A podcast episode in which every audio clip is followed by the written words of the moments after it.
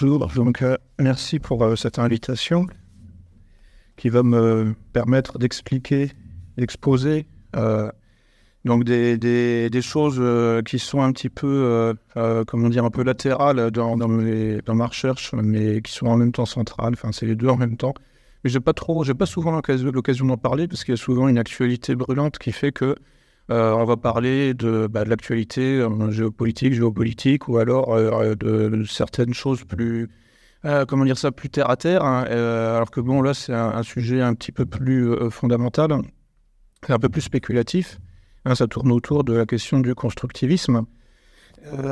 Qu'est-ce que c'est que le constructivisme ? Alors moi, j'avais inventé un terme, le reality building, de façon un petit peu ironique, hein, pour... en quelque sorte faire un petit clin d'œil aux anglophones qui aiment bien mettre la notion de building, hein, de construction à toutes les sauces. Et donc il y a un champ de recherche qui s'appelle le constructivisme dans le domaine de la psychologie, hein, parce qu'il y a aussi d'autres formes de constructivisme en architecture, en esthétique et je crois bien aussi en économie. Mais là, appliqué à la psychologie et avec des prolongements en politique, ça désigne le fait de construire votre réalité, hein, ni plus ni moins. Donc l'école de recherche qui est la mieux connue dans ce domaine-là, c'est l'école de Palo Alto, qui était dirigée par Paul Watzlawick, d'origine autrichienne, et immigré aux États-Unis, et qui était lui-même le disciple de Gregory Bateson, aussi un chercheur en anthropologie relativement connu. Finalement, c'est un champ de recherche qui est surtout développé dans les pays anglophones, assez peu en France. La France a une autre tradition philosophique qui est plus, en quelque sorte, qui est moins dans qui est moins constructiviste justement, enfin qui est plus objectiviste en quelque sorte. C'est-à-dire qu'on considère que la vérité c'est un objet, hein, la vérité n'est pas une construction. En fait, c'est les deux à la fois. C'est-à-dire qu'il est possible aussi de construire de la vérité, c'est-à-dire de construire. Alors quand je dis construire de la vérité, c'est construire quelque chose qui sera pris pour de la vérité. C'est pas forcément la vérité. Donc il y a un certain nombre d'applications de ce champ de recherche. Il faut s'imprégner de cela parce que pour répondre, hein, aussi aux agressions, c'est-à-dire que le pouvoir aujourd'hui ne se contente pas de parler à une tribune, hein, il construit nos perceptions. Il nous fait rentrer dans une réalité donc une sorte de réalité virtuelle, hein, qui peut être parfaitement contradictoire avec notre expérience et qui peut être en plus elle-même contradictoire avec elle-même. C'est un peu la sensation qu'on a aujourd'hui en France, c'est de vivre sur deux mondes parallèles, hein, un réel qui est notre expérience. Une réalité essentiellement médiatique, hein, qui essaye de s'infiltrer dans nos cerveaux et qui est parfaitement contradictoire avec l'expérience, avec notre expérience de ce que l'on vit, et qui en plus, hein, cette réalité contradictoire avec notre réel, est elle-même bourrée de contradictions internes. Alors, il faut gérer tout ça. Et alors, quand on n'a pas compris qu'on était sous influence, hein, de ce constructivisme un peu délirant, ça produit un certain nombre de ce qu'on appelle des dissonances cognitives, hein, c'est-à-dire en fait des dysfonctionnements cognitifs. Parce qu'on passe son temps en fait à gérer les contradictions entre l'expérience vécue réelle, ce que le pouvoir nous dit, hein, cette réalité virtuelle dans laquelle il veut nous faire entrer, et en plus les contradictions internes de cette réalité virtuelle. Vous voyez le bordel que ça peut créer, que ça peut générer, que ça peut induire dans la tête des gens, jusqu'au suicide, jusqu'au meurtre, jusqu'au pétage de plomb, jusqu'à la mort, quoi. Enfin, en tout cas, jusqu'à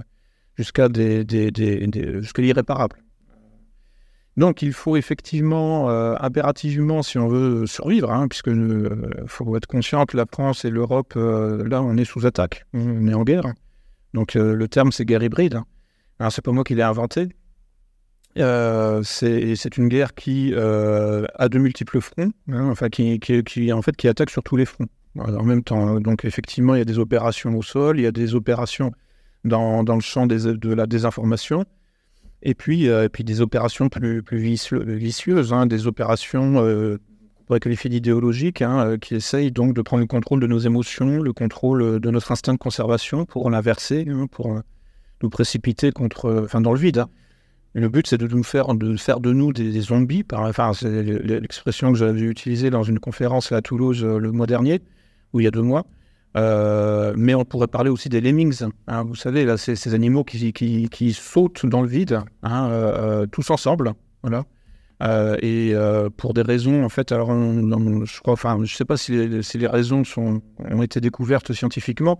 Apparemment, bon, il y aurait des espèces de, comment dire ça, des sortes de dérèglements de leur conscience collective, enfin de leur intelligence collective, qui les pousserait à cela, hein, où c'est comme les baleines qui s'échouent, hein, qui viennent en fait se suicider sur certaines plages, enfin certains cétacés, ça peut être aussi des dauphins ou des orques. Là, on voit bien que donc l'instinct de conservation a été inversé. Bon, si ça peut se faire naturellement, ça peut se modéliser, hein, puisque ça obéit à des lois. Et donc, si ça peut se modéliser, ça peut ensuite faire l'objet d'une méthodologie scientifique et être répété, là, de façon artificielle. Donc, s'il y a des gens qui se suicident, hein, sans avoir été manipulés, eh bien, en modélisant le cheminement qui aboutit au suicide, on peut ensuite le reproduire à échelle industrielle sur la population, pousser la population au suicide collectif. Et c'est la condition que nous éprouvons aujourd'hui en France et en Europe, et, enfin en Occident. Voilà. Donc, comment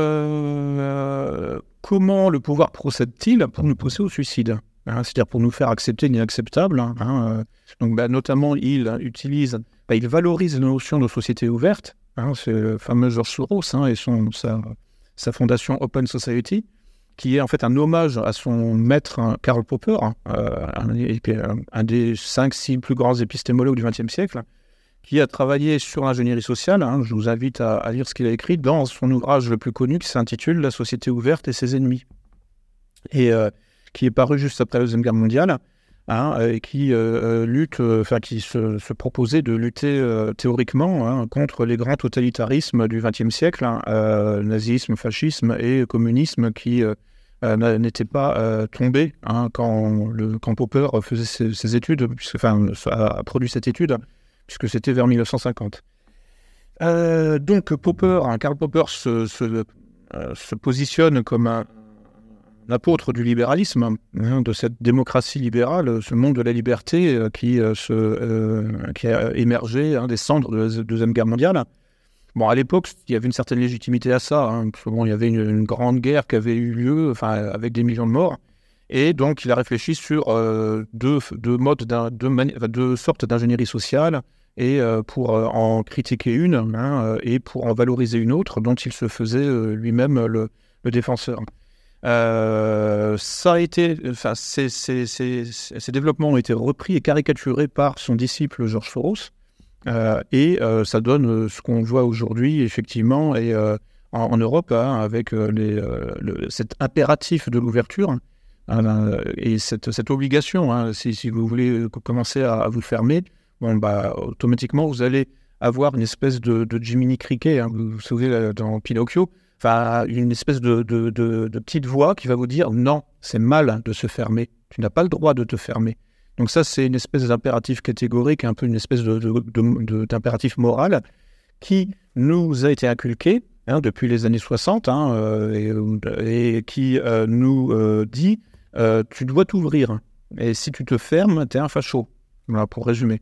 T'es réactionnaire, t'es passéiste, voilà. Et donc, on nous a fait rentrer dans cette réalité où il est interdit de se fermer. Donc, dans cette réalité où il est interdit de se fermer, évidemment, c'est pas viable, donc ça aboutit effectivement à un certain nombre de catastrophes, quoi, enfin, humaines, humanitaires, hein, comme tout ce qu'on appelle la crise des migrants, les clandestins qui arrivent, etc. Concrètement, le seul résultat, c'est quoi? C'est des viols et des meurtres, hein, et puis des pétages de plomb chez ces clandestins, d'ailleurs. C'est-à-dire qu'en gros, c'est vraiment nocif pour tout le monde, hein. Il ferait mieux de rester chez eux, pour eux comme pour nous. Mais pour faire passer la pilule, hein, il faut commencer à mettre en place un discours d'ouverture, hein, c'est-à-dire que voilà, nous sommes censés être, nous les riches, eux sont les pauvres, donc il faut leur donner, etc. Ouais. Si on redescend sur Terre, qu'on sort de cette réalité, hein, où en fait les migrants, enfin les clandestins, donc violent, tuent, pillent, et dans les médias, sauf des enfants accrochés au 4e étage, voilà, enfin on nous demande comment, enfin bon, c'est en tombant du 5e, enfin bon, c'est des mises en scène de toute évidence. Le seul moyen de contrecarrer la pression du réel, hein, dans le réel, les clandestins violent, volent, pillent, tuent, et le seul moyen, c'est d'imposer par-dessus ce réel une réalité virtuelle complète où les migrants sauvent les enfants. Hein, et où en fait, hein, le message qui nous est envoyé, c'est pas simplement Mamoudou truc à sauver un enfant approché au 4e étage, c'est les clandestins vont nous sauver en général. Ils sont là pour nous sauver. Donc là, on est au-delà d'une intox, hein, d'une désinformation, d'une fake news au singulier ponctuelle. Vous voyez, en fait, le constructivisme, hein, la réalité complète, hein, va au-delà d'un phénomène ponctuel, hein, d'un événement ponctuel. Il y a un message envoyé, hein, de manière subliminale, et qui concerne la totalité, hein, de la perception de la réalité, c'est les clandestins vont nous sauver. On voit ça aussi dans le cinéma. Enfin, bon, y a parfois des films qui sortent où effectivement c'est un immigré clandestin qui file un coup de main, un salvateur à un Français de souche. Voilà. Il y a eu des films comme ça, j'ai oublié les titres, mais bon, on sent bien que c'est une tendance de fond, hein, et c'est une réalité virtuelle, hein, évidemment. Enfin, donc en fait, hein, bon, face à cela, face à cette espèce de monde là, enfin c'est un peu, on est à deux doigts de Matrix, hein, je veux dire, sauf qu'il n'y a pas besoin d'un port USB là dans la nuque. Hein. Il suffit effectivement d'être sous le feu nourri des médias. Hein, avec une narration, hein, qui est répétée du matin au soir. En fait, pour construire la réalité d'autrui, hein, puisque c'est vers ça que je veux vous amener, c'est pas très compliqué. Hein, il suffit pour construire votre réalité, j'ai seulement besoin de vous faire utiliser mes éléments de langage. C'est-à-dire que construire la réalité, c'est construire l'opinion publique, ni plus ni moins. C'est-à-dire qu'en fait, nous ne percevons pas le réel directement, nous percevons le réel à travers un filtre qu'on peut appeler la réalité, et qui est construit avec des mots et dans une syntaxe, dans une narration. Ce que je disais, c'est que la narration, elle possède des contradictions internes. Donc effectivement, hein, ça, elle ne marche pas si bien que ça, la narration. Et puis surtout, elle est contradictoire, hein, avec les événements vécus. Donc... Cette réalité, alors je distingue réel et réalité, hein, et là je reprends le cadre lacanien, hein, de Jacques Lacan, donc un des 3-4 grands psychanalystes de l'histoire, quoi, et qui distinguait le réel et la réalité. Donc la réalité, c'est le monde à peu près cohérent dans lequel nous évoluons, et le réel, en fait, c'est quand on se cogne. Ça, c'est une de ses citations. C'est-à-dire c'est au-delà de la réalité. Enfin bon, c'est pas de la science-fiction, hein, c'est juste qu'en fait, hein, la réalité est une construction qui fait sens, là où le réel, précisément, c'est la limite du sens. Donc le réel, c'est toujours une limite. Et c'est ce qu'on sous-entend quand on parle de retour du réel. Hein, c'est le retour, finalement, c'est quand la limite à la construction survient, quand on se cogne contre une limite. Donc, pour construire votre réalité, j'ai juste besoin que vous repreniez mes termes. À partir de là, je gagnais. Hein. Si j'arrive à mettre dans votre bouche les mots qui sortent de la mienne, c'est bon, je gagnais. Évidemment, c'est pas si facile que ça. Hein. Il y a des étapes. Voilà. Et en fait, alors il y a deux façons de le faire. Hein. C'est-à-dire, il y a la méthode autoritaire. Hein. C'est-à-dire que, bon, en gros, c'est le gourou ou c'est le dictateur, hein, et donc avec une figure charismatique qui développe une narration, hein, qui développe donc et qui va devenir votre narration. Et quand la vérité de ce gourou ou de ce potentat devient votre vérité, bon, c'est gagné, quoi. Voilà, il y a une réalité commune. Et la deuxième méthode, donc, qui n'est pas autoritaire, c'est-à-dire l'origine de la narration n'est pas visible, hein, donc par définition elle est furtive. Et donc là, il s'agit en fait de donner l'impression que cette narration vient de vous, en fait, et pas de moi. Moi, je suis pour rien. Moi, je ne suis qu'un journaliste en costume cravate derrière ma table là, sur le plateau de BFM TV, et je ne construis rien. Moi, je me contente de dire ce qui est, et puis ensuite, avec un effet d'intimidation, puisque vous êtes le brave goy dans son salon et qui regarde la vérité objective que les médias, en fait, médiatisent, mais ils font comme s'ils ne la médiatisaient pas, comme s'ils étaient l'expression même du réel. Et donc, en fait, à ce stade, donc, vous devez avoir l'impression de la spontanéité. C'est-à-dire que le discours construit sur le plateau de BFM TV est présenté comme l'expression directe du réel et avec un effet furtif, c'est-à-dire un effet d'influence sur vous qui va vous donner l'impression que ça vient de vous.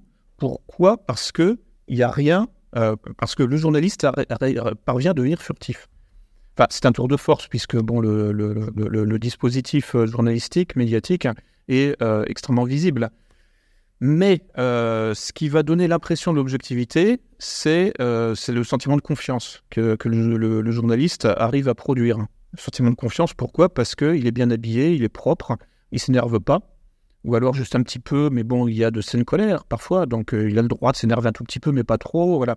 Et donc il y a toute une mise en scène, tout un langage corporel et tout un jeu sur les intonations qui doit donner un sentiment de confiance. Et ce sentiment de confiance produit l'impression, qui peut être vraie en plus, que le journaliste ne fait que rapporter des faits objectifs.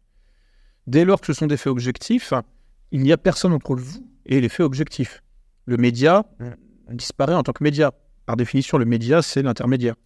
Mais toute l'astuce, le tour de force des médias, c'est de disparaître, en fait, en tant que média. De disparaître dans la perception, pas dans le processus, pas dans le processus opérationnel de construction, évidemment. En fait, pour résumer, la construction ne doit pas apparaître comme une construction. Elle doit apparaître comme un donné. Voilà. Donc ça, alors les anglophones qui aiment bien inventer des mots ont appelé ça « astroturfing ». C'est un processus de construction, d'imitation de la spontanéité. Alors pourquoi astroturfing ? Parce que en fait, c'est une marque de pelouse artificielle qui s'appelle AstroTurf et qui imite à la perfection comme l'herbe, l'herbe naturelle. Donc l'astroturfing, c'est le mécanisme en fait d'imitation à la perfection d'un réel original. Alors là, bon, je vais vous lire simplement ce qu'on trouve sur Wikipédia. Bon, là, je suis un peu paresseux, mais je vais dire bon, ma fonction là, c'est de vous faciliter le travail, puis ensuite, après, de votre côté, vous continuez par vous-même. Donc l'astroturfing désigne des techniques de propagande manuelle ou algorithmique. Donc ça peut être fait par un humain ou par un bot, c'est-à-dire en fait un programme tout seul, utilisé à des fins publicitaires ou politiques, ou encore dans les campagnes de relations publiques qui ont pour but de donner une fausse impression d'un comportement spontané ou d'une opinion populaire sur Internet. Donc il s'agit de faire monter l'impression qu'une idée est populaire, qu'elle est largement partagée. Donc là, pour ça, il y a des techniques. Alors on peut acheter des amis sur Facebook, ça vous êtes au courant. Comme ça, bon, ça permet de créer une page Facebook qui donne l'impression qu'il y a là beaucoup d'amis tout de suite, enfin très rapidement. Et je ne sais pas si vous le saviez, mais les amis sur Facebook, ça s'achète. Bon, les clics sur Facebook, ça s'achète aussi. Les vues sur YouTube, ça s'achète aussi. Oui, tout à fait. C'est pour ça qu'il ne faut pas tenir compte, il ne faut pas s'énerver quand on voit des crétins qui font 1 million de vues. Je veux dire, parce que il y a quand même de fortes probabilités pour que ce soit acheté, tout simplement.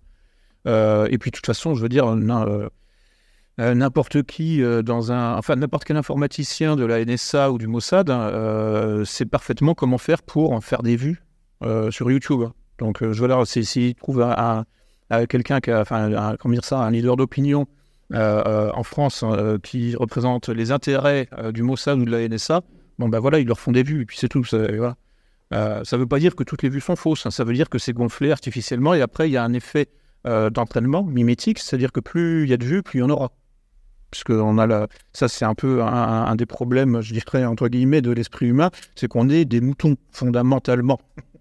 C'est-à-dire que, en fait, dès qu'on voit vu à la télé, automatiquement, pof, donc ça veut dire que c'est validé. Parce qu'il y a plein de gens qui l'ont vu, quoi. Donc ça, il faut se déconditionner un petit peu, devenir un peu autiste. Voilà, parce que les autistes, justement, ne fonctionnent pas de manière mimétique. En tout cas, ils ont du mal. Et ça peut, il y a une forme, je dirais, de solipsisme à cultiver parfois, savoir qu'effectivement, c'est pas parce que il y a 1 million de vues que ces vues sont réelles ou que c'est significatif. Donc l'astroturfing peut prendre de multiples formes, de la simple dissimulation de son appartenance à un parti ou de ses liens financiers avec une société tout en prétendant apporter un témoignage indépendant, jusqu'à des formes plus complexes utilisant des logiciels qui multiplient de fausses identités sur Internet. Tout ça, ça existe, c'est mis en application. Donc en fait, quand vous êtes sur Internet, ne vous imaginez surtout pas que vous avez affaire à du réel. C'est entièrement construit. Entièrement. Si je tombe sur une vidéo avec 3 vues, non, il y a peu de chances que ce soit construit, précisément parce que c'est pas valorisant. Mais non, voilà, vous voyez ce que je veux dire, quoi. C'est-à-dire qu'en fait, quand on voit quelque chose qui a du succès sur Internet, faut se dire que soit c'est construit, soit ça a été lancé de manière artificielle. Puis ensuite, oui, il peut y avoir les effets boule de neige d'auto-engendrement mimétique et qui permettent, en fait, finalement de fabriquer un champion en quelque sorte, mais dopé. Voilà, enfin, le dopage sur Internet, ça consiste à acheter des vues sur YouTube ou acheter des amis sur Facebook. Donc, le but de ce type de campagne, avec des faux profils Facebook et patati et patata, c'est de faire passer un message en le présentant comme spontané et en masquant son caractère commandité. Et surtout, j'ajoute, en donnant le sentiment que ça a du succès, et rapidement. Par exemple, l'an dernier, il y a une astuce qui avait été dévoilée. Macron et En Marche revendiquaient un nombre astronomique d'adhérents. En fait, étaient comptabilisés comme adhérents les passages sur le site. Voilà, donc c'est une astuce, quoi. Voilà. Pour donner l'illusion qu'il y a beaucoup de monde. On prend en compte des données qui sont falsifiées, en fait, ni plus ni moins. Donc le but donc les astroturfeurs, donc les gens qui travaillent à fabriquer de la fausse spontanéité, les astroturfeurs tentent d'orchestrer des actions qui semblent provenir d'individus divers et dispersés géographiquement et utilisent des méthodes de désinformation. En fait, vous avez 5 mecs à Tel Aviv ou à Washington. À l'anglais, parce que la CIA n'est pas à Washington, qui vont vous fabriquer 5000 faux profils automatisés et qui vont produire l'illusion d'un consensus, d'un vaste consensus. Quand je dis 5000, c'est au bas mot, évidemment, ça peut être 500 000 plutôt, ce serait plutôt de cet ordre-là, et qui seront automatisés, qui vont produire en fait du commentaire ou du clic, etc., et qui vont donner l'illusion que d'un seul coup, il y a une masse qui pense quelque chose. Il faut travailler sur les effets de masse, toujours, parce que sinon, les effets groupusculaires, ça c'est...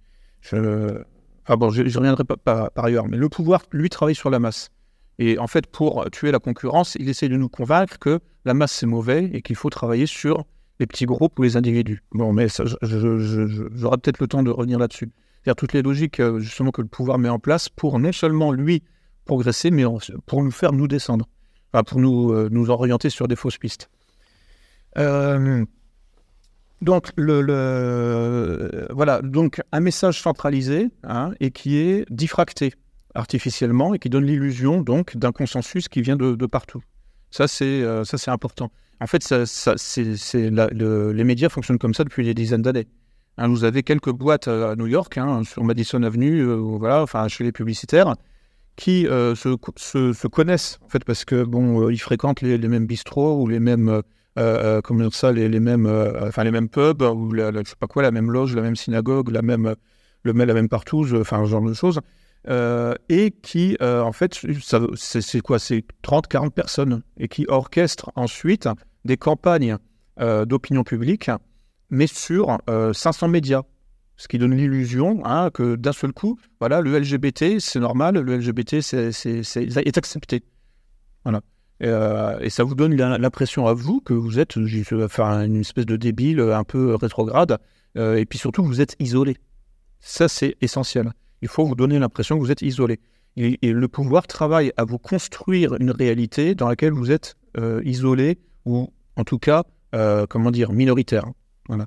Et le pouvoir étant minoritaire, lui travaille inversement à construire dans cette réalité où vous êtes minoritaire un positionnement majoritaire pour lui. Donc c'est toujours ce double standard. Et si on ne comprend pas ça, on ne comprend rien, parce qu'on ne comprend pas finalement pourquoi ça marche aussi mal du côté de ce qu'on appelle l'opposition politique, la dissidence, etc. Parce qu'en fait, on a malgré tout intériorisé qu'on était minoritaire, ce qui est faux.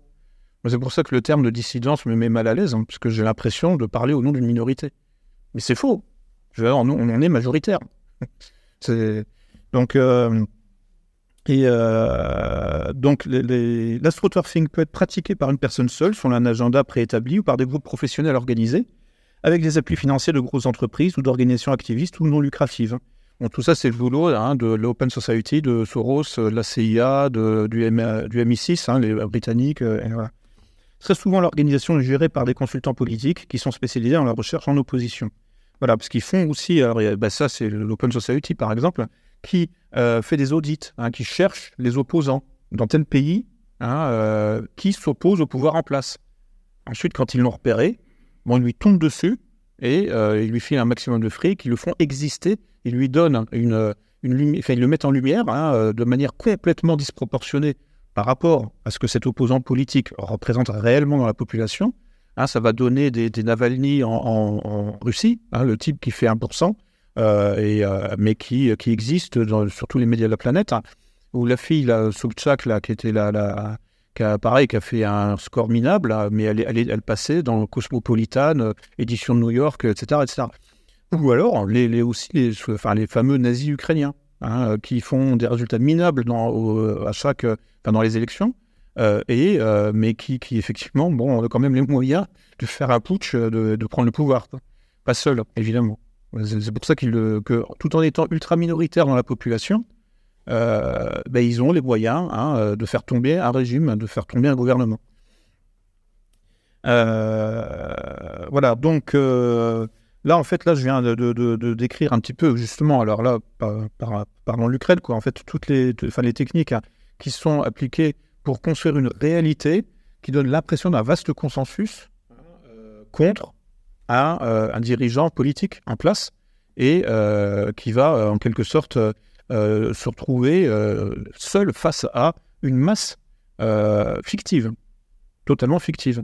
C'est-à-dire puisque là on en est au stade, alors non seulement effectivement des amis sur Facebook qui n'existent pas, qui sont achetés.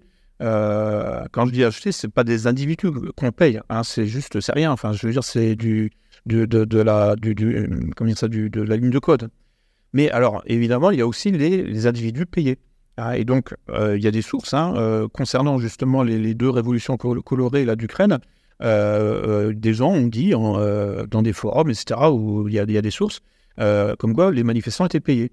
Pas tous, évidemment. Il y a aussi les gogos, les idiots utiles qui croient sincèrement dans leur rêve d'Occident libéral. Mais ça ne suffit pas. Enfin, je veux dire, dans un pays comme l'Ukraine ou dans des pays comme ça, issus du bloc communiste et donc conservateur, je veux dire, fondamentalement, les libéraux et les libertaires sont quand même ultra minoritaires dans l'opinion publique. Donc, ça fait... il faut, pour faire un effet de masse, donner l'impression aux caméras occidentales qu'il y a vraiment beaucoup de monde dans la rue, on paye des manifestants. Ces manifestants, peuvent... Alors, il y a un terme qui est apparu récemment, c'est « crisis actors », pour désigner, en fait... Alors là, ce n'est pas les manifestants payés, c'est les victimes payées. C'est-à-dire, c'est par exemple, pendant les attentats terroristes, pour faire de belles images, avec des gens qui ont des belles gueules, on paye des acteurs... et on leur met un peu de rouge, de mercurochrome, etc. On leur bande les bras ou une jambe, etc. Et puis on les met en première ligne pour que les journalistes puissent faire de belles images après un attentat qui après une explosion ou après une fusillade qui a eu lieu réellement. Mais après, au bout d'un moment, ça devient extrêmement difficile de démêler le vrai du faux dans tout ça. Et c'est ce que disait d'ailleurs Baudrillard, enfin Jean Baudrillard, qui disait qu'en fait, aujourd'hui, finalement, le virtuel, ce n'est pas le contraire du réel. C'est quand on n'arrive plus à distinguer le vrai du faux. Le vrai problème aujourd'hui, c'est pas qu'on sait ce qui... C'est pas que... On peut distinguer le... C'est pas qu'il y a du virtuel qui s'oppose à du réel, puisque là, ça voudrait dire qu'on arrive à distinguer l'un et l'autre. Non, c'est qu'on n'arrive plus à distinguer, et souvent, d'ailleurs, ce sont des phénomènes hybrides. Il est absolument incontestable qu'il y a des acteurs payés, manifestement, et que dans les reportages qui suivent les attentats. Je veux dire, un certain nombre de blogueurs américains qui ont mis ça en évidence. Il y a des individus, femmes, hommes, que l'on retrouve à plusieurs reprises dans plusieurs attentats. Bon, là, concernant par exemple le dernier événement là en France, là, donc le voisin qui était sur le balcon là, avec Mamoudou, le voisin, manque de bol, il était aussi au Bataclan. Et il y a de quoi se demander si tout simplement le type n'est pas un figurant, ni plus ni moins. Un figurant, donc acteur de crise pendant l'attentat du Bataclan, parce que le type a une belle gueule. Et puis ensuite, je veux dire, il reste joignable. Je veux dire, en fait, le mec des DRG a toujours son portable. Et Florian, on a un taf pour toi. On a un truc à te faire. Si tu veux, si t'es disponible, le mec, oui, j'ai rien. Enfin bon, et puis voilà, il se retrouve sur le balcon, là, rue Marx-Zornois, à essayer de sauver un enfant et puis et en fait à faire l'acteur, quoi, ni plus ni moins. On est vraiment dans l'industrie du faux. Donc il y a les manifestants payés, il y a les victimes payées, il y a les amis sur Facebook payés, artificiels, qui n'existent pas, les vues aussi donc sur YouTube achetées, donc les fausses vues, les faux commentaires. Donc en fait on est vraiment dans, le trucage devient omniprésent, même englobe. C'est-à-dire en fait on est dans une réalité truquée. Aujourd'hui, si vous avez remarqué, le débat en politique il est plus sur les opinions, il est sur la matérialité des faits de plus en plus. C'est-à-dire qu'on ne se contente pas de diverger au niveau des interprétations sur la base de faits admis. Non, on diverge même sur la matérialité des faits. C'est troublant, de plus en plus.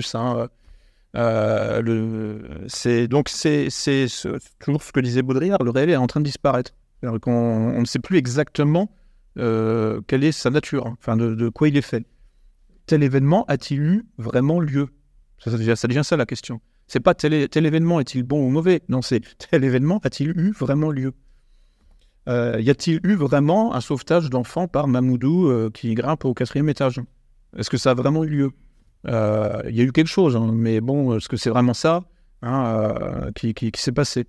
Et avec, évidemment, tout l'arrière-fond, c'est-à-dire un pauvre garçon qui rêve d'une vie meilleure, qui prend un bateau, etc. Parce qu'il se peut que le type soit monté vraiment au 4e étage, que ce soit pas simplement, tout simplement des pixels en mouvement.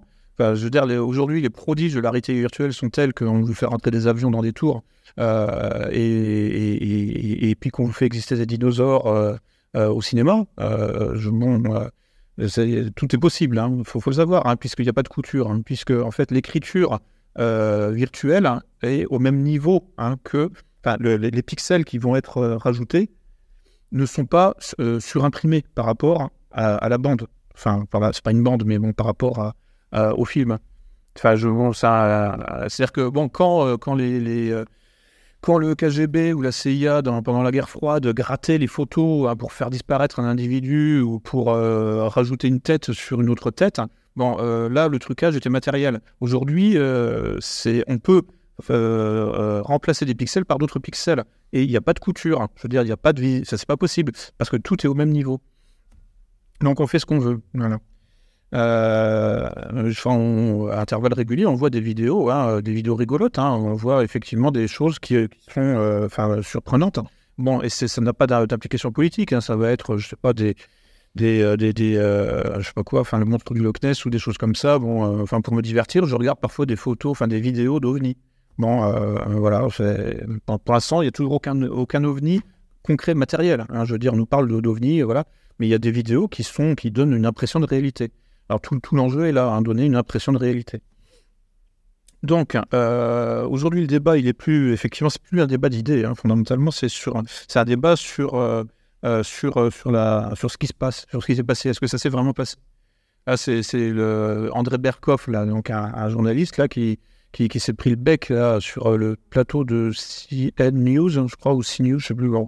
Enfin, je crois que c'est CN News, hein, je crois, enfin, ou CNews, enfin bon, peu importe. Donc, et c'est marrant parce qu'en fait, bon, André Bercoff, bon, c'est pas une flèche, hein, je veux dire, le type est extrêmement conventionnel, consensuel, bon, et puis, mais maintenant, comment dire, le doute commence à saisir tout le monde. Hein, parce que, bon, c'est on vit une époque assez étrange. C'est-à-dire qu'il y a vraiment en fait une décomposition complète, hein, du système, enfin, y compris sur le plan de la vérité, de ce qu'est le réel, hein, ce qui s'est passé. Donc en fait, les médias construisent un monde parallèle où les faits réels finalement n'ont plus aucune importance. Hein. C'est ce qu'on appelle la vérité post-factuelle, hein, ou l'ère post-vérité. Là, il y a eu un article récemment, c'est The Independent, un média britannique, qui a fait un article pour dire que nous pouvions, enfin que l'on puisse prouver ou pas que la Russie est impliquée dans l'affaire Skripal n'a aucune importance. C'est tellement probable que ça, voilà, c'est vrai, voilà. Donc en fait, bon, on est en train de passer au-delà de la preuve et donc au-delà du réel, puisque à partir du moment où la preuve n'est plus nécessaire. C'est-à-dire que c'est la parole qui l'emporte sur la... Enfin, quand je dis la parole, c'est-à-dire les arguments d'autorité, hein, qui l'emportent sur la nécessité de la preuve. On n'est plus... Donc, on sort de la science pour entrer dans le côté, on pourrait dire, la foi dogmatique. Hein. Bon, je ne veux pas blesser les croyants qui sont dans la salle, mais ce que je veux dire, c'est que là, on sort d'une conception de la vérité comme étant une objectivité, pour de rentrer dans une conception de la vérité qui est en fait une parole subjective. Ça pose problème. Hein. Ça pose pas problème à tout le monde, mais parce que tout simplement après on est dans l'affrontement perpétuel. Je veux dire, c'est pas parce qu'il y a 1 milliard de gens qui croient telle parole qu'elle est vraie. C'est pas par, vous voyez, la question c'est pas celle du nombre. Au-delà du nombre, il y a des faits. Je veux dire, concrètement, ce que je veux dire, c'est que Dieu existe ou pas, 2 plus 2 égale 4. C'est tout. Que Dieu existe ou pas. Donc il y a bien une vérité objective au-delà, hein, du nombre des croyants ou du nombre de gens qui adhèrent à une parole. Après, la parole peut être sacrée, elle peut être d'origine divine. C'est pas le débat, c'est une parole. Après, dans les religions, il y a aussi, évidemment, des paroles de bon sens. Évidemment, ça, je ne parle pas de ça. Je ne parle pas de la morale, enfin de l'éthique. Hein, mais je parle du caractère indémontrable que les non-croyants, qui met mal à l'aise les non-croyants par rapport, en fait, au phénomène de foi. Là, je vous expose mon cas, mais je veux dire, je ne suis pas le seul. Donc... Mais bon, ça ne veut pas dire qu'il faut rentrer dans une espèce de combat laïcard et lutter contre les religions. C'est pas ça. C'est qu'il y a quelque chose dans le phénomène religieux qui met mal à l'aise, hein, les non-religieux. Et c'est ça, enfin la confiance. Mais la confiance, alors évidemment, c'est une confiance qui est accordée à une figure de transcendance. Mais bon, voilà, c'est tout. Il y a des choses qui sont latérales, hein, à tout ça. 2 plus 2 égale 4, que Dieu existe ou pas, c'est totalement indifférent. Et surtout, le problème aussi d'accorder sa confiance à une parole, c'est de court-circuiter justement la vérification. Donc là, en fait, mais à un moment ou à un autre, c'est quoi ? C'est la baston. Si on ne peut pas se mettre d'accord sur un fait objectif, hein, au-delà des croyances de chacun, enfin au-delà des points de vue de chacun, Bon, moi, après, je ne réponds plus de rien. Mais ce que je veux dire, c'est aussi un peu ce côté-là, un peu polémogénétique, hein, aussi de la confiance et de la foi. Donc, au-delà de la simple propagande de guerre d'antan, le pouvoir qui utilisait justement en fait les grands systèmes culturels et identitaires.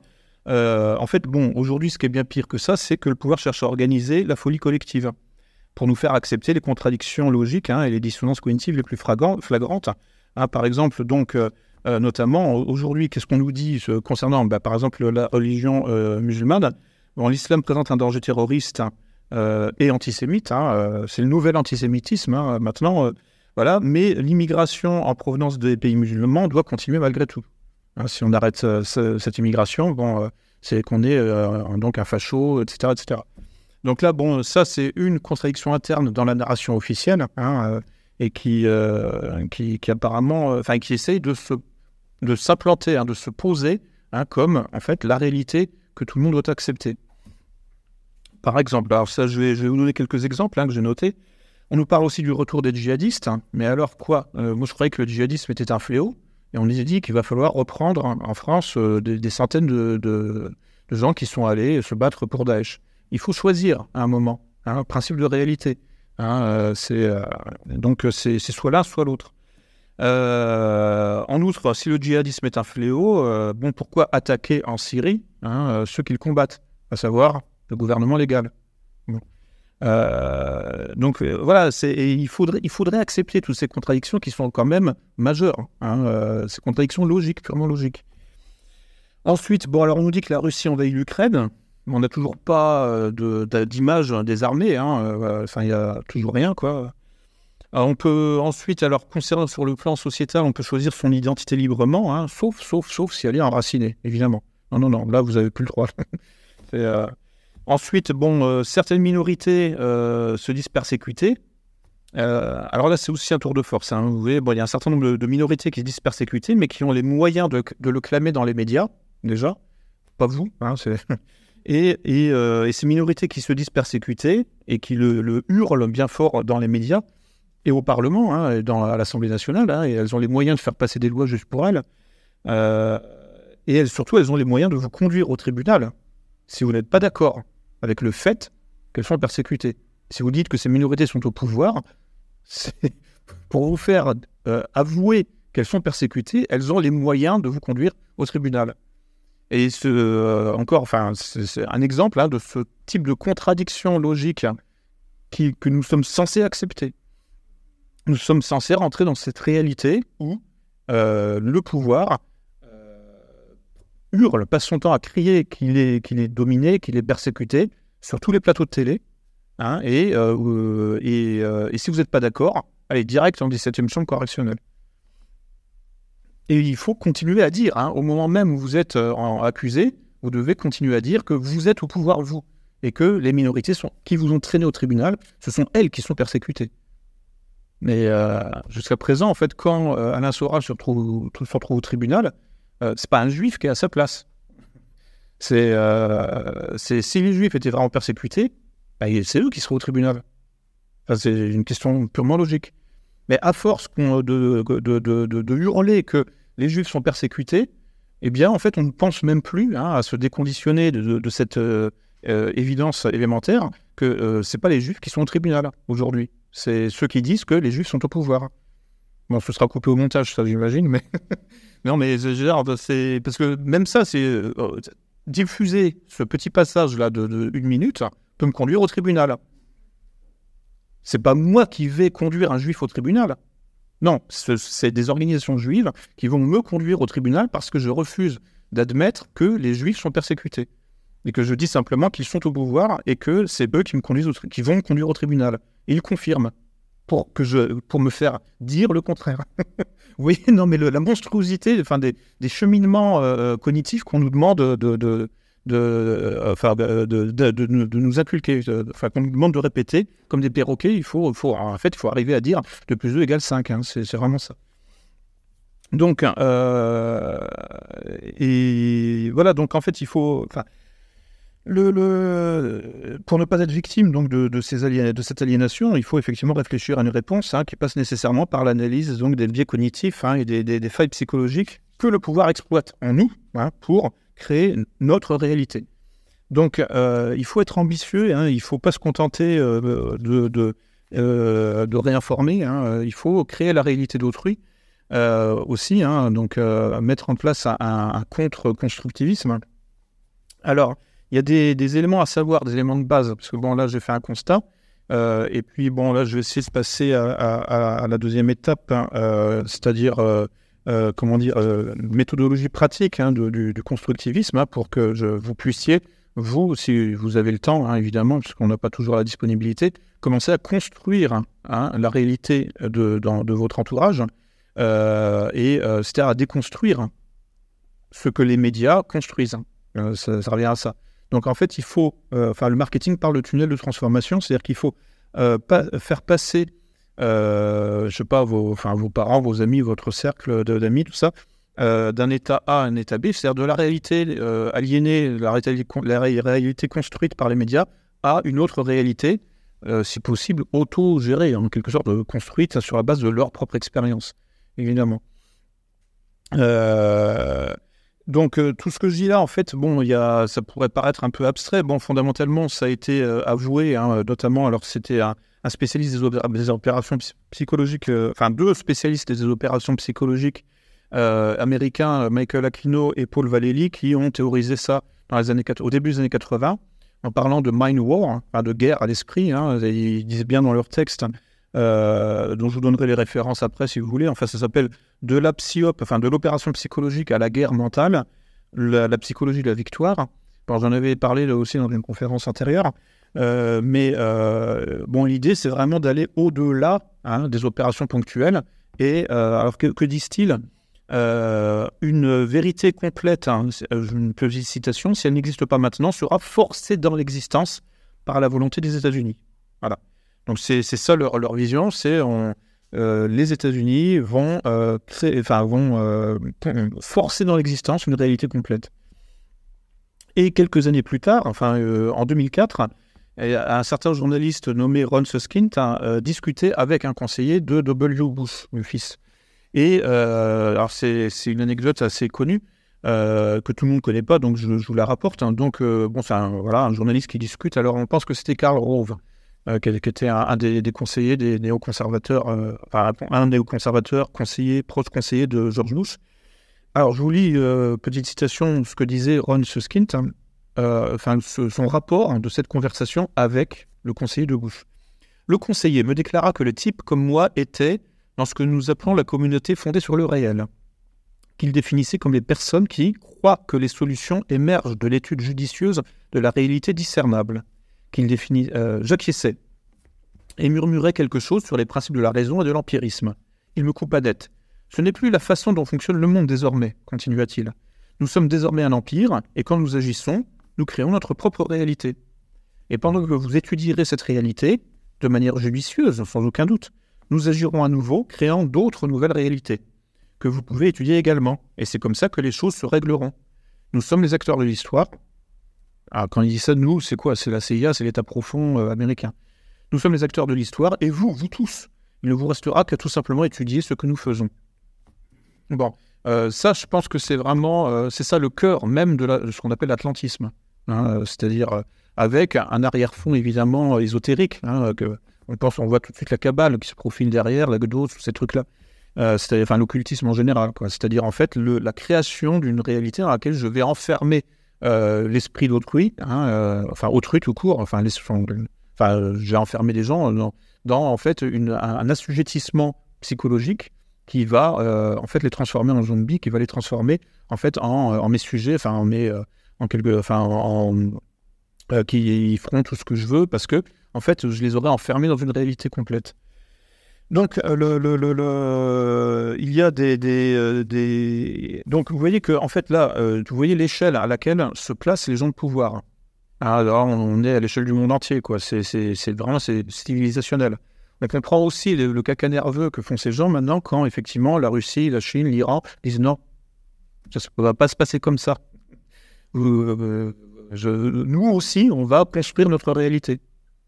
Et donc là, en fait, on a, c'est au-delà simplement des luttes d'influence pour le gaz, le pétrole, etc., quoi. C'est vraiment, il y a une vision, enfin, je veux dire, c'est cosmologique, quoi. C'est-à-dire, c'est réalité contre réalité. On est au-delà même de la géopolitique. Quelque part, enfin, on est dans une espèce de géopolitique, de psycho-géopolitique, où, en fait, l'enjeu, est, effectivement, il est le réel, quoi. Enfin, c'est pas uniquement le monde, quoi, hein, c'est aussi l'esprit, hein, enfin la représentation, l'esprit c'est la représentation. Quand je dis l'esprit, c'est-à-dire en fait c'est la manière dont vous voyez les choses, votre narration, la manière dont vous racontez les choses et la façon dont vous représentez les choses.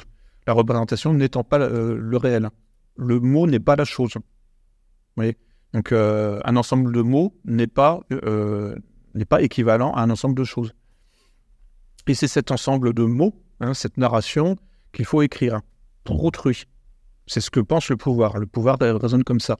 Et là, vous voyez, ils estiment que c'est aux États-Unis, enfin, le conseiller de Bush disait, voilà, ou le Michael Aquino et les autres, là, enfin, son collègue, là, Paul Valéry, estiment que c'est aux États-Unis d'écrire la narration globale, hein, donc c'était en fait la fiction globale, puisque en fait, ils sont passés au-delà du réel, on est dans effectivement une réalité plastique.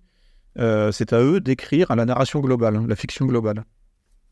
Alors, en face, donc, il faut se placer aussi au niveau du groupe, hein, au niveau de l'échelle la plus vaste possible. Il faut en fait vraiment saisir le taureau par les cornes et se placer au niveau, effectivement, d'une influence mondiale. Alors, effectivement, ça n'exclut pas de...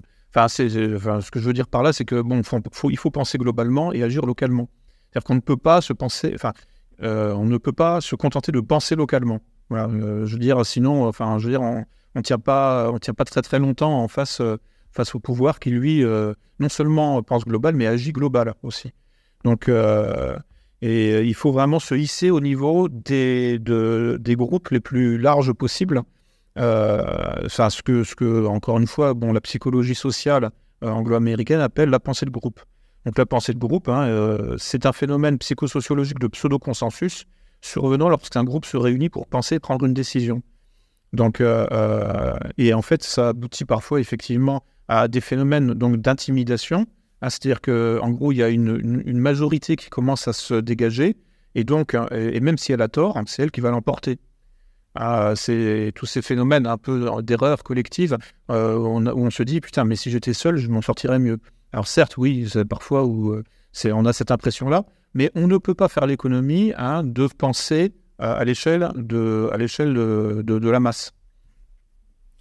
Ce phénomène d'intimidation, il faut effectivement savoir jouer avec. C'est-à-dire que comment dire, c'est ce phénomène qui crée l'entraînement mimétique. Voilà, c'est parce que effectivement, en gros, vous aurez réussi à produire un effet d'intimidation que vous allez l'emporter au niveau d'un combat politique. C'est-à-dire un combat politique aujourd'hui, hein, c'est essentiellement du blabla. C'est ce que je suis en train de faire depuis 1 heure. J'ai rien fait fondamentalement. Je me suis contenté d'envoyer des mots dans l'espace et vous les comprenez. Après, bon, il y a d'autres combats, hein, les combats physiques. Bon, et là, en fait, mais là, on ne parle plus. Alors l'enjeu pour nous, c'est de ne pas tomber dans le combat physique, parce que on est foutu. Donc il faut en fait maintenir le combat politique, hein, c'est-à-dire le combat avec des mots, le plus longtemps possible. Et pour ça, donc il faut effectivement travailler sur le rapport minorité-majorité, sachant que effectivement la minorité se laisse intimider. Enfin, la minorité. Les vraies minorités sont au pouvoir, évidemment. Vous en doutez, mais elle travaille à produire un effet psychologique sur la majorité pour donner... Enfin, en fait, le but du pouvoir, c'est de donner à la majorité l'impression psychologique qu'elle est minoritaire. C'est ce que je disais tout à l'heure. Et ça, c'est quelque chose sur lequel il faut absolument... Enfin, c'est une touche du clavier qu'il faut absolument appuyer, sur laquelle il faut absolument appuyer. C'est central. En fait, il s'agit donc de construire non pas le réel, mais une réalité dans laquelle... parce que Pourquoi je parle de ça, minorité-majorité? C'est parce qu'en fait, vous n'aurez jamais un consensus total. Donc, ça ne sert à rien de chercher à convaincre tout le monde. C'est pour dire les choses clairement, c'est ce que je veux dire. En revanche, qu'est-ce qu'il faut faire? C'est convaincre 51%. Dès lors que vous avez convaincu 51%, ou 50,05%, globalement, en gros, après, il y a des mécanismes qui se mettent en place et qui, par effet d'intimidation, par effet de sentiment d'être en minorité et donc d'acceptation d'être minoritaire, induisent effectivement une soumission, une soumission consentie, un consentement en fait au changement que vous allez impulser vous. C'est-à-dire que le pouvoir, en fait, travaille là-dessus, travaille comme ça. C'est-à-dire qu'en gros, il lui suffit de gagner à 51% pour que 49% acceptent. Bon, là, aux dernières élections, l'écart était un peu supérieur, mais en règle générale, c'est à peu près ça. Donc, si ça monte à 55%, les 45% autres vont accepter, de toute façon. Et en fait, c'est sur ces marges-là qu'il faut travailler. Ça ne sert à rien de chercher à convaincre tout le monde. Il faut sortir de cet idéalisme du groupe fusionnel. Ça, c'est le piège à éviter pour votre travail à vous de prosélytisme et de réinformation d'autrui, c'est de chercher à convaincre tout le monde. Non, il faut travailler sur le tendanciel, sur la tendance, et éviter de ne pas chercher le groupe fusionnel. Le groupe fusionnel, c'est en gros la secte, pour aller vite, la secte ou alors la soirée hippie. Voilà, on se réunit pour écouter un disque des Pink Floyd et puis on est tous potes, quoi. Ou la soirée au coin du feu, voilà. Non, ça c'est sympa, c'est pour se reposer, c'est le soir après le combat. Mais le combat politique se gagne sur des marges affimes. Et il faut le savoir, sinon en fait on tombe dans l'idéalisme, dans le romantisme. Donc en fait ça se gagne à pas grand-chose, ça se gagne sur les détails. Donc en fait il faut être satisfait quand on a 51%.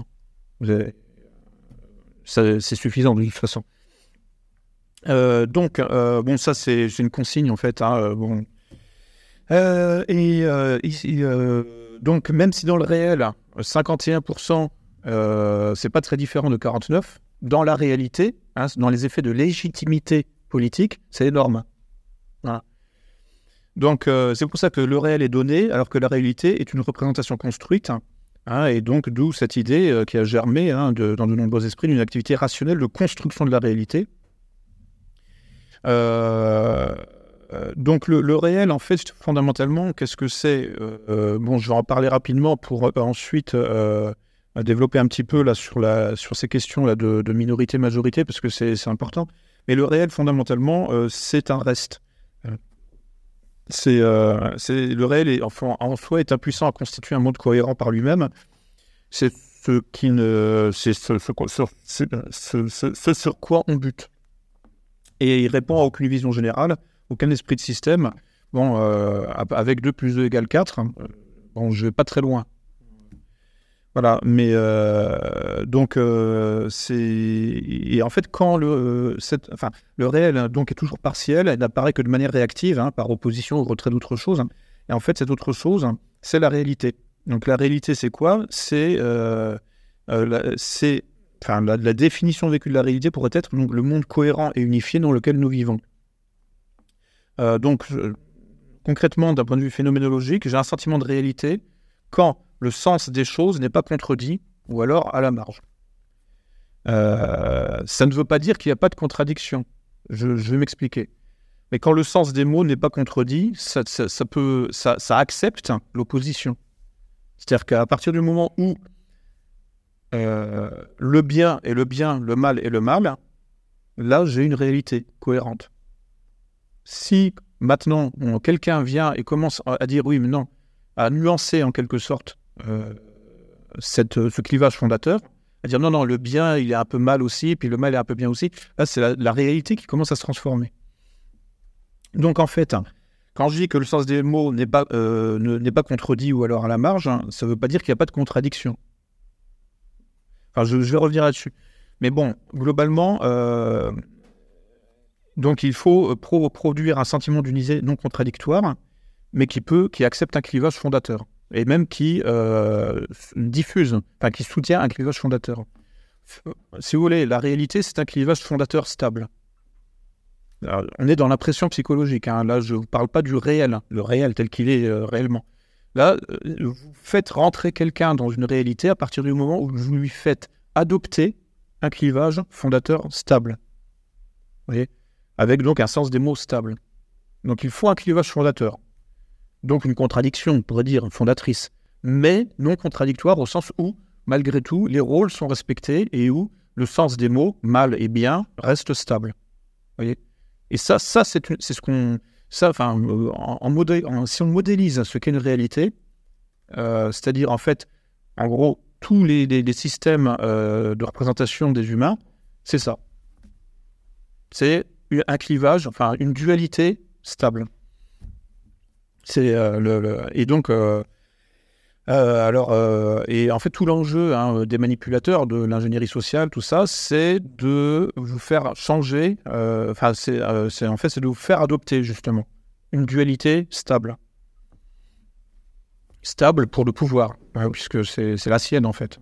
Enfin, c'est celle qu'il a intérêt que vous adoptiez. C'est pas forcément la sienne d'ailleurs. Principe du double standard. Donc, en termes grecs, hein, une réalité, c'est un koinos kosmos. Donc, c'est un monde commun, unifié, ordonné, stabilisé. C'est-à-dire une koiné, hein, une communauté au sens étymologique. Hein, c'est un collectif de sujets, donc une intersubjectivité. Donc, la réalité, c'est toujours un collectif. Donc, en fait, on arrive finalement à un certain nombre de synonymes. Hein, monde, réalité, ordre, communauté, tout ça, c'est synonyme. La réalité est un phénomène social, donc intrinsèquement collectif. Hein, le koinos kosmos s'oppose ainsi à l'idios kosmos, hein, c'est-à-dire le monde singulier et subjectif, le monde partiel, hein, qui n'est pas un monde en fait, mais un fragment individuel, et toujours considéré dans les sociétés traditionnelles d'ailleurs comme un facteur de désordre, à bannir. L'individu, il ferme sa gueule, hein, ou sinon il dégage. Ça, ces notions-là, vous les retrouverez chez Emmanuel Carrère, hein, dans sa biographie de Philippe K. Dick. Que je vous recommande. Donc le titre c'est « Je suis vivant et vous êtes mort ». Et cet auteur de science-fiction, hein, Philippe K. Dick, est connu pour avoir beaucoup travaillé sur la notion de la réalité. Qu'est-ce que la réalité ? Et en fait, je lui dois beaucoup aussi. Hein. Enfin, tout ce que je vous dis là, c'est placé un peu sous les figures tutélaires de Baudrillard, de Philippe K. Dick et aussi la méthodologie lacanienne, quoi, enfin la psychanalyse. En fait, la psychologie, la psychiatrie, la psychanalyse, justement, travaillent sur le délire, pour l'essentiel, ce qu'on appelle le délire au sens clinique. C'est-à-dire, en fait, un système de représentation apparemment cohérent, mais qui ne correspond pas du tout à ce qui se passe dans les faits. Donc... finalement, alors, qu'est-ce que construire la réalité d'autrui ? Ça consiste en fait à... Déjà, il faut se poser la question, qu'est-ce qu'une réalité, hein ? Donc, je me répète un petit peu. C'est un système de vision du monde composé d'une dualité primordiale de référence. Bien, mal, Dieu, diable, patati, patata, monde libre, hein, versus communisme, enfin, aujourd'hui, je sais pas, Russie contre États-Unis ou... Et c'est ça, en fait, c'est toujours comme ça, quoi. Il y a toujours, en fait, une dualité primordiale de référence, hein, et qui est déclinée en constante et variable. Donc ensuite, la question qu'il faut poser, c'est quel est votre clivage de référence à vous, et à quelle dualité, à quel clivage se ramène le système dans lequel vous êtes, quelles sont les dualités de référence autour de vous, hein, d'où viennent ces dualités. Dans la dualité où vous êtes, dans le clivage où vous évoluez, cherchez où est le troisième élément aussi. Ça, c'est important, hein, parce que ça permet de comprendre, de se poser la question, de commencer à décrypter si finalement ma dualité de référence n'est pas finalement une mise en scène d'une troisième puissance, hein, principe du conflit triangulé. Puisque évidemment, dans ce clivage fondateur, moi je suis d'un côté. Voilà.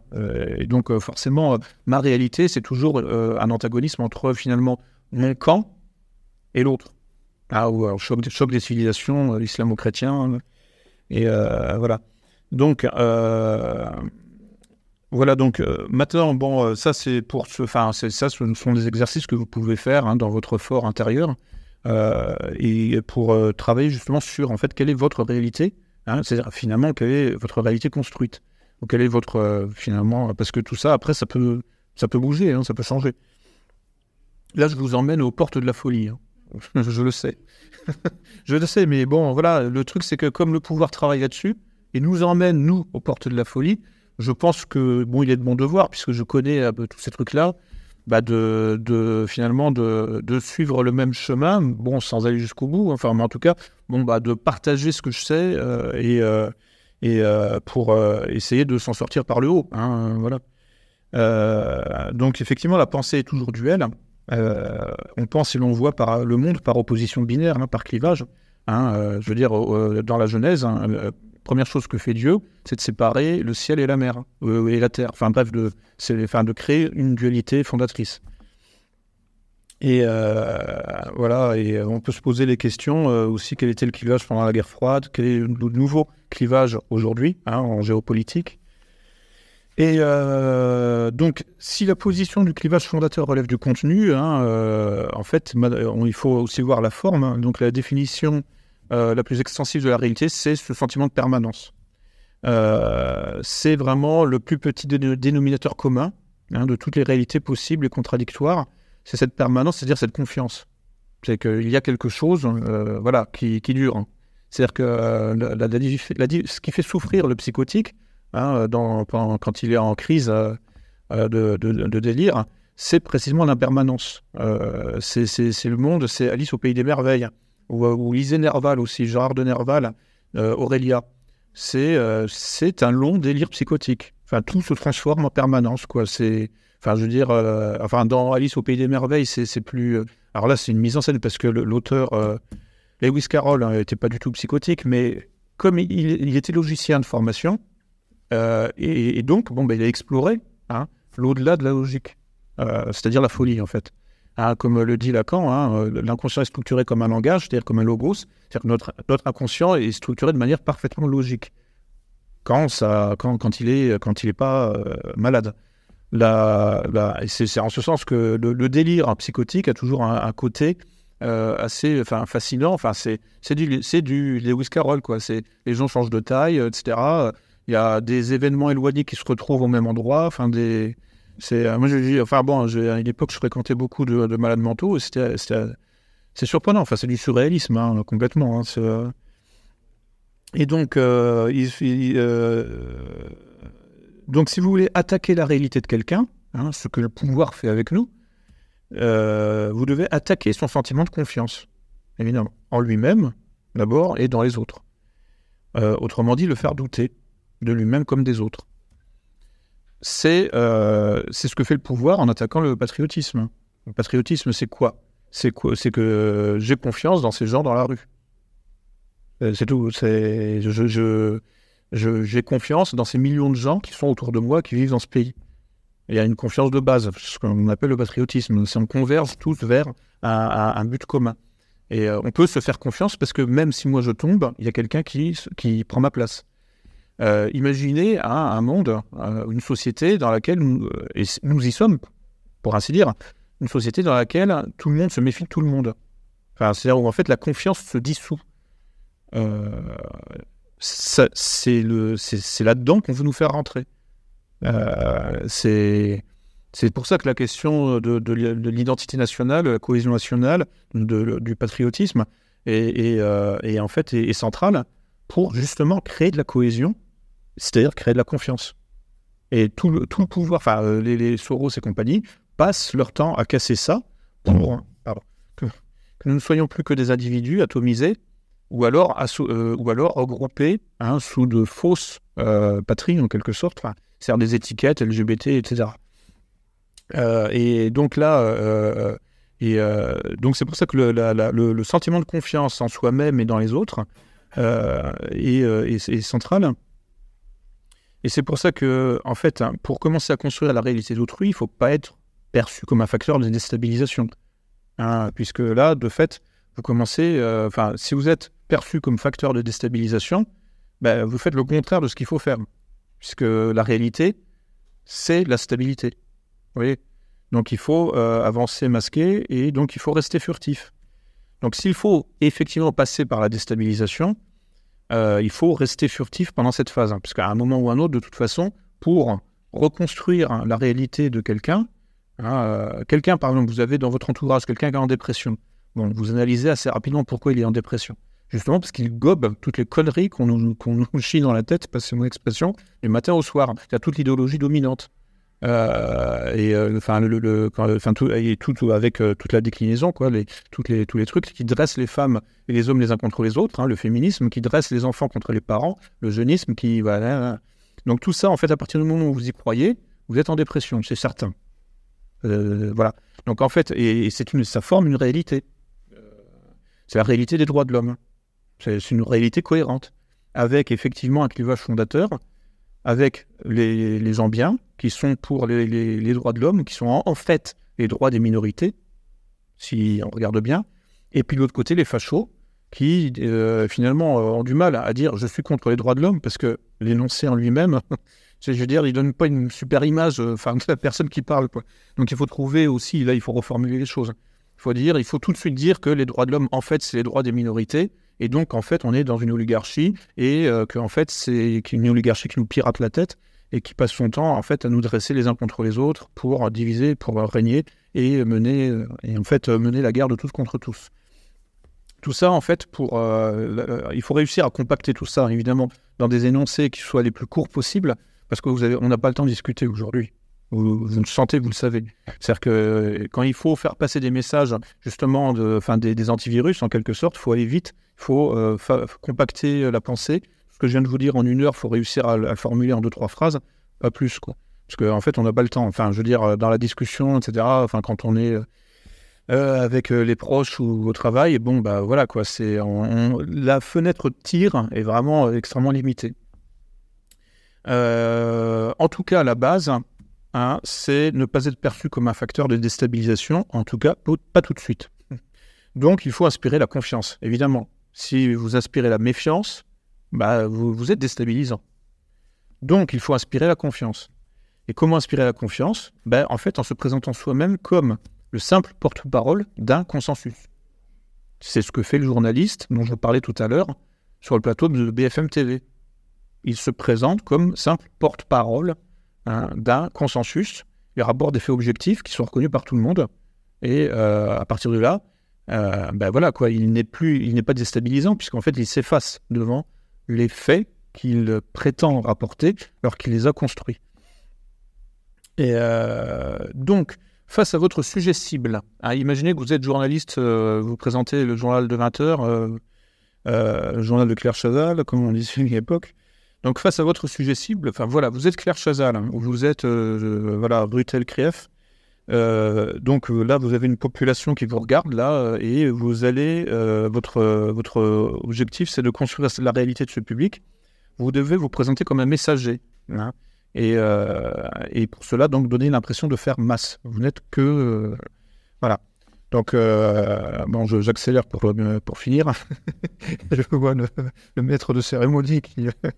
Donc, et là, donc, je vais vous parler un peu de psychanalyse parce que c'est important, il faut comprendre comment le complexe d'Œdipe est au cœur de la réalité. D'abord, il faut dissiper quelques malentendus sur la notion de complexe d'Œdipe, ça n'a rien à voir avec de l'inceste, c'est juste que le bébé, en fait, de toute façon, n'a pas encore de sexualité érotique, donc c'est juste qu'il est bien contre sa maman, voilà, et qu'il a envie de rester collé à sa maman, voilà, c'est tout. C'est juste qu'il aime sa maman physiquement, mais c'est pas érotique. Ou alors c'est une forme d'érotisme primaire, qui n'est pas sexuel. Hein.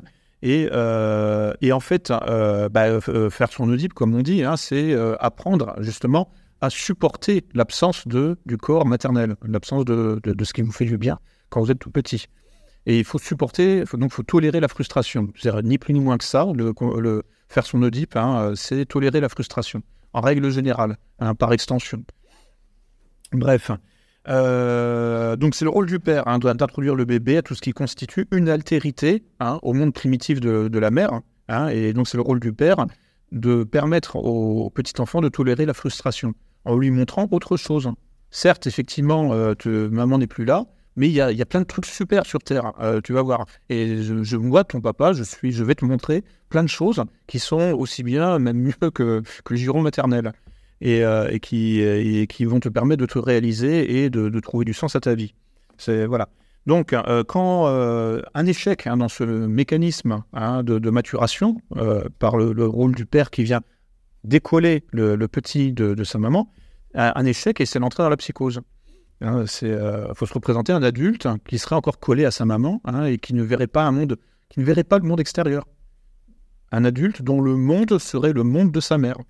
C'est-à-dire, en fait, la narration de sa mère, mais sans rapport avec une extériorité sociale. Extériorité à laquelle le père doit introduire l'enfant. Donc cet échec peut être provoqué volontairement, hein, par un piratage du mécanisme oedipien. Et donc pour bien comprendre ce piratage de l'Oedipe qui équivaut à un piratage du principe de réalité, puisque c'est ça, il faut se représenter le monde d'un enfant et donc se représenter sa réalité. Un enfant vit dans la réalité construite par ses parents, car il leur fait confiance. Donc les parents sont véritablement en position d'influenceurs, hein, d'ingénieurs sociaux. Voire de lobbyiste, en quelque sorte, je veux dire, en jouant un peu avec les mots, auprès de leurs enfants, hein, puisque l'enfant est totalement centré sur ses parents jusqu'au vers l'âge de 6 ans. Ensuite, jusqu'à la préadolescence, il y a une période de socialisation croissante qui enrichit la réalité de l'enfant au-delà de la seule version parentale, mais sans remettre en question cette version parentale, cette narration parentale. Et à l'adolescence, ce monde construit par les parents, et plus largement l'héritage familial, historique, sociologique, culturel, commence à se fissurer. Car l'individu, hein, commence à faire confiance à d'autres influenceurs que ses parents, introduisant parfois des crises profondes, car la réalité de l'individu vacille. Normalement, donc, une nouvelle synthèse apparaît, qui est un compromis de la réalité construite par les parents avec les nouvelles expériences personnelles de l'individu, qui atteste ou qui infirme ou qui relativise la construction parentale héritée. C'est à ce moment-là que l'ingénierie sociale cherche à récupérer les adolescents pour construire leur réalité à la place des parents, notamment au moyen de l'industrie spectaculaire du divertissement. Enfin, tout le développement du rock'n'roll, c'est rien d'autre que ça. C'est comment choper les ados, hein, en fait, au moment où ils échappent naturellement à leurs parents, hein, puisque dans les sociétés traditionnelles, on se marie vers l'âge de 16-17 ans. Hein.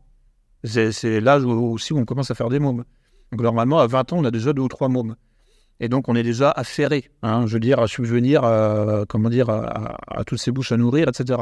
Donc, il y a aujourd'hui la disponibilité des gens de 20 ans est parfaitement contre nature. Je veux dire, quelqu'un qui a 20 ans et qui en fait, forcément, a des choses à donner, à faire, etc. Il y a une énergie. Et cette énergie va être récupérée pour en faire la chair à canon, éventuellement, hein, l'envoyer se battre en Ukraine, en Syrie, hein, faire le grand Israël en Syrie, ou lutter, foutre le boxon en Ukraine pour attaquer la Russie dans un deuxième temps. Et donc, et ça, bon, tout ça, je n'invente rien. Enfin, les psychologues des services secrets travaillent là-dessus depuis des dizaines d'années. Et en fait, bon, c'est connu depuis l'Antiquité. Hein. Platon disait déjà ça dans La République. Voilà. Donc, maintenant, en fait, je vais essayer de décortiquer, puis j'arrêterai là. Décortiquer plus précisément le rôle central de la relation parent-enfant dans la construction de la réalité. Je pense que c'est important à savoir, c'est très théorique, mais en même temps, en fait, ça coule de sens, ça coule de source. Et surtout, c'est important d'avoir vraiment les bases élémentaires de la psychologie pour ensuite rebondir. Stabiliser une réalité, en fait, c'est la même chose que stabiliser le sens des mots. Finalement, à la fin, si on analyse bien, c'est ça, c'est la même chose. Et en effet, si le sens des mots change tout le temps, c'est la réalité même qui vacille et qui devient précaire et versatile. Or, le sens des mots se stabilise par consensus intersubjectif, donc par imposition d'une norme majoritaire. Il faut donc un rapport au minimum de 2 personnes contre une, hein, instituant une majorité consensuelle face à une minorité pour authentifier et stabiliser le sens des mots, afin qu'une norme émerge instituant une réalité. Un rapport incontraint n'est pas suffisant. En effet, je n'ai pas de raison particulière de croire ce que me dit une personne seule face à moi. En revanche, dès que 2 personnes différentes en face de moi s'attestent mutuellement et se confirment entre elles, je suis mis en minorité, car une majorité a émergé face à moi, un consensus apparaît et les mécanismes mimétiques, hein, la persuasion collective, fait son chemin. Je me retrouve face à un groupe, même s'ils ne sont que 2, hein, une micro-foule, avec un effet d'intimidation et d'entraînement mimétique, de suggestion sur ma sensibilité et d'adhésion à la norme véhiculée. Spontanément, je vais être tenté d'adhérer, parce qu'ils sont 2. Voilà, donc ils sont plus forts que moi, forcément.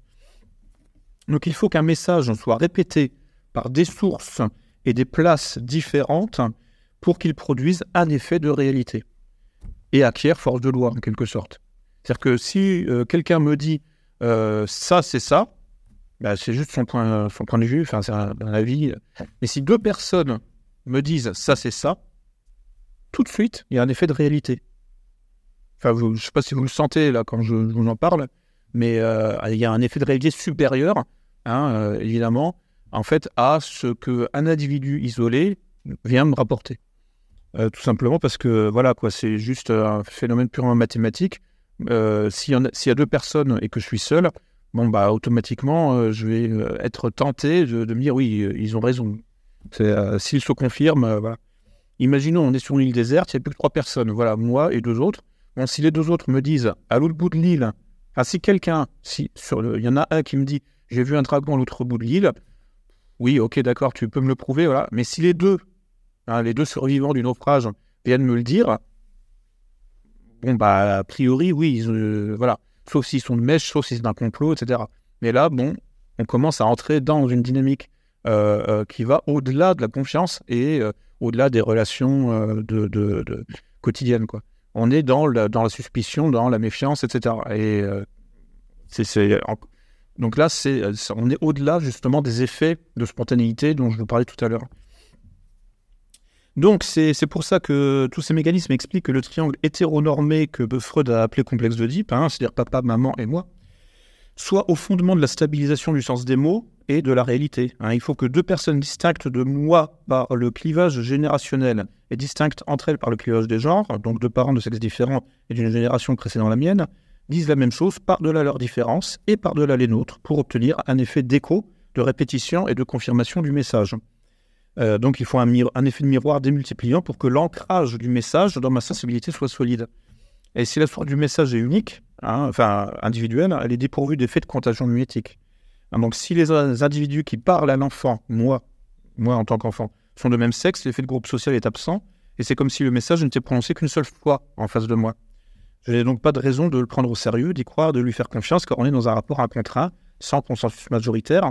Et si j'accorde malgré tout un crédit à ce discours émanant d'une seule source, d'une seule origine, sa vérité ne sera de toute façon pas profondément enracinée en moi, empêchant également la stabilisation d'une réalité et induisant des phénomènes donc de déréalisation, c'est-à-dire des phénomènes psychotiques.